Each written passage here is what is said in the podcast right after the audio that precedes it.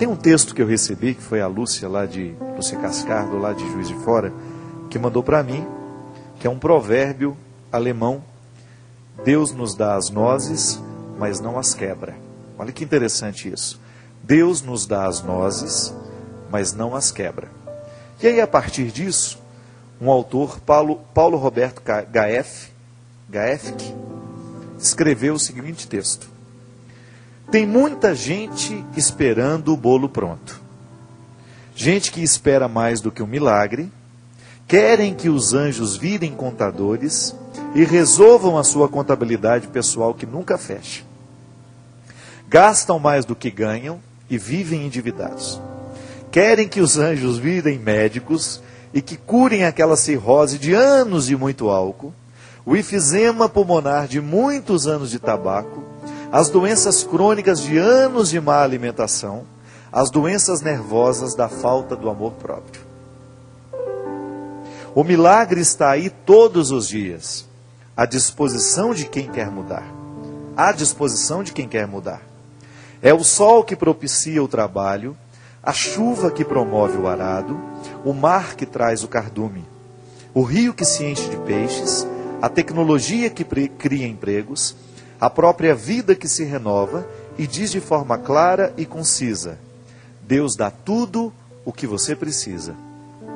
É tempo de motivação, de acreditar mais em você, usar a energia da alma, do coração, tempo de pegar as nozes e quebrá-las. Com os frutos, fazer bolos, doces e sorvetes. Aí você me convida para ir lá comer o bolo com café com leite. Tantas possibilidades para o milagre se estabelecer, para você ver e sentir a Deus. Aprende então com essa lição. Deus não se encontra na lamentação, nem se acha com reclamação. Deus se encontra no trabalho, no suor do rosto, daquele que se entrega ao bem, que não tem tempo para falar mal de ninguém. Gente que descobre de verdade que é Ele mesmo um verdadeiro milagre. Bonito, não é? E eu sou a favor mesmo disso. Chega dessa história de nós pensarmos que Deus vem realizar tudo por nós. Deus nos dá a graça o tempo todo. A graça precisa encontrar a tarefa. Né? Deus nos deu de graça, Deus nos capacitou com muitas bênçãos.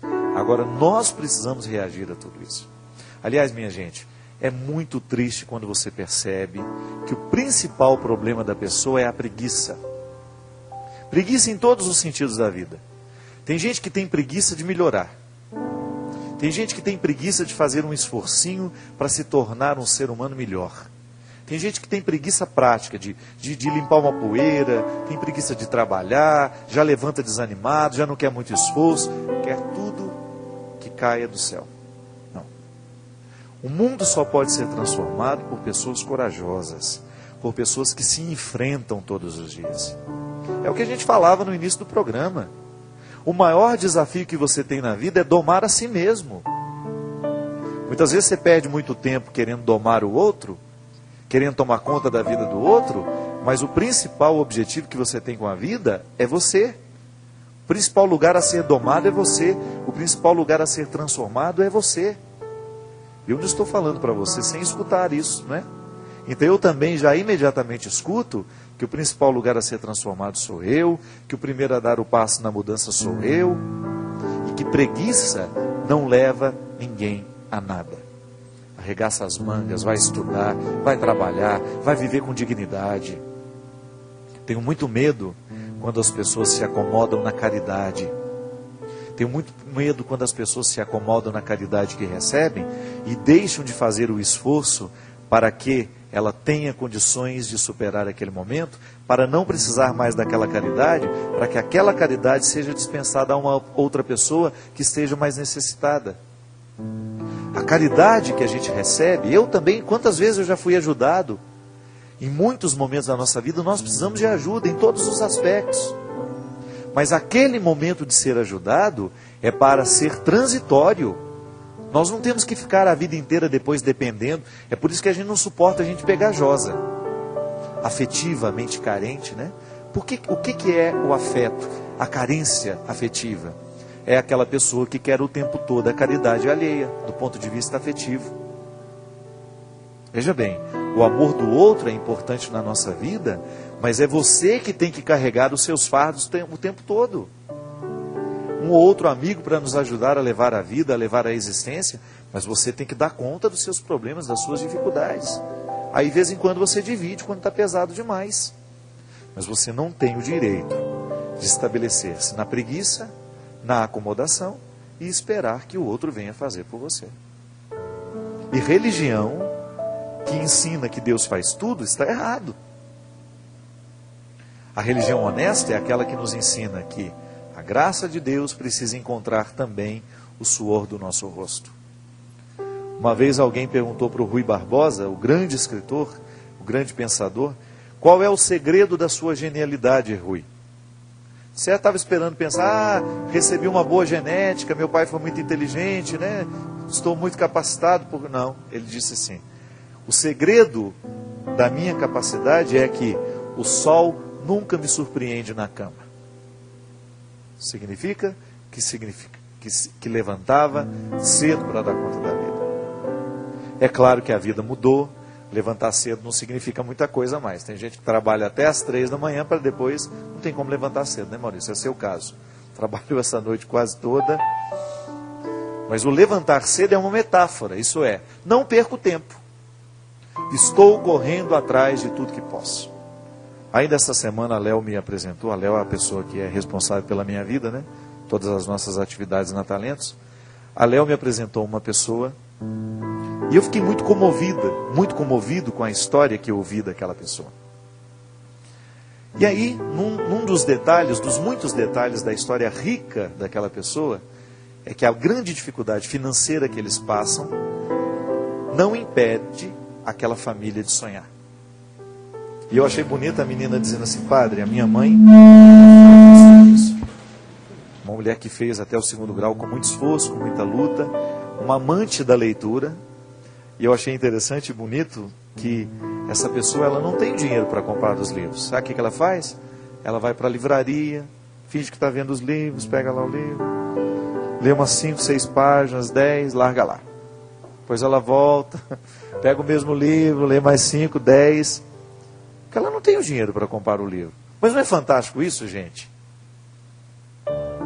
E aquilo me comoveu tanto que eu vou mandar uma caixa de livro para ela me comoveu tanto porque às vezes a pessoa tem o livro dentro de casa, tem o dinheiro, pode comprar e não tem o hábito da leitura.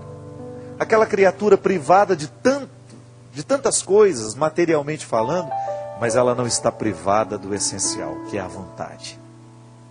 A vontade é a maior riqueza que uma pessoa pode ter. Porque sem vontade você pode dar à pessoa faculdade, pode dar ela uma casa, pode dar um emprego, mas se ela não tem vontade de viver tudo isso, de nada vai valer. De nada adiantará ter tudo isso. De nada adiantará. Agora a pessoa tem a restrição, mas dentro do coração dela, ela tem esse pacto com a vida, ela não desanima, ela faz o seu esforço diário. É por isso que eu não tenho pena de quem se esforça. Tenho pena é de preguiçoso. Com aquele que se esforça, eu sou solidário. Com preguiçoso, não. Ajudar, mas o outro também precisa se ajudar. Ele é a primeira, primeira parte né, para dar certo. Nós não podemos fazer isso. Nós não podemos é, impedir as pessoas de viverem esse esforço. Que às vezes a gente quer ajudar, quer ajudar, mas a gente vai levando o outro no colo, vai assumindo as responsabilidades dele. Não pode. E isso acontece em todas as dimensões da vida, viu? inclusive na dimensão afetivo e espiritual. Muito cuidado, porque às vezes nós criamos um estado de preguiça espiritual no outro.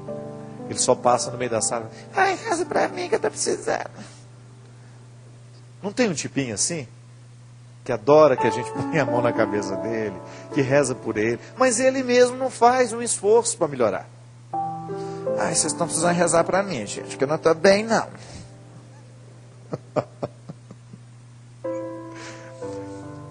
nesses grupos de oração, tem muita gente assim que vai lá todo dia e desmaia e passa mal. Por quê? Ela quer atenção.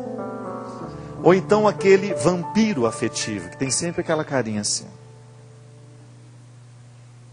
O, o vampiro afetivo é triste, ele suga o sangue da gente todo. Ele garra na jugular da gente e às vezes você leva tempo para saber que ele era um vampiro espiritual afetivo. Fica o tempo todo implorando o seu afeto, querendo o seu carinho, querendo a sua atenção. Aí é uma gama de, de, né, de possibilidades para poder fazer isso. Cuidado. E às vezes nós alimentamos essas pessoas, nós as impedimos de crescer. Por isso que amar é você ser duro com aquela pessoa no momento certo. Eu não tenho, eu não, não titubeio na hora que eu preciso fazer isso. Porque o que é de gente que quer grudar em mim e quer ficar pegajosa comigo, por quê? Porque acha que eu tenho a solução para os problemas delas. As pessoas acham muitas vezes que eu tenho a solução para todos os problemas. Ah, se eu conversar com o padre Fábio, eu melhoro. Nós estamos conversando aqui. Tem gente que. Outro dia. Não, vou deixar para lá, melhor. Por isso que a gente tem que correr demais com quem acha que você é muito necessário. Cuidado. Se a pessoa acha que você é necessário demais para ela, cuidado, tem que ter equilíbrio. Até na amizade, não é verdade? Até no casamento. Ah, bem, você vai bem. Ah, não sei bem, você quer ir bem. Aí fica aquela coisa, parece que o amor conjugal é muito bonito. O amor conjugal precisa ser vivido o tempo todo nessa partilha, mas as vidas pessoais precisam continuar do mesmo jeito. Você precisa continuar tendo vontade própria, você precisa continuar sendo dona de si, para você poder se doar com mais qualidade para o outro. O amor não é essa coisa grudenta que muitas vezes sufoca, não pode.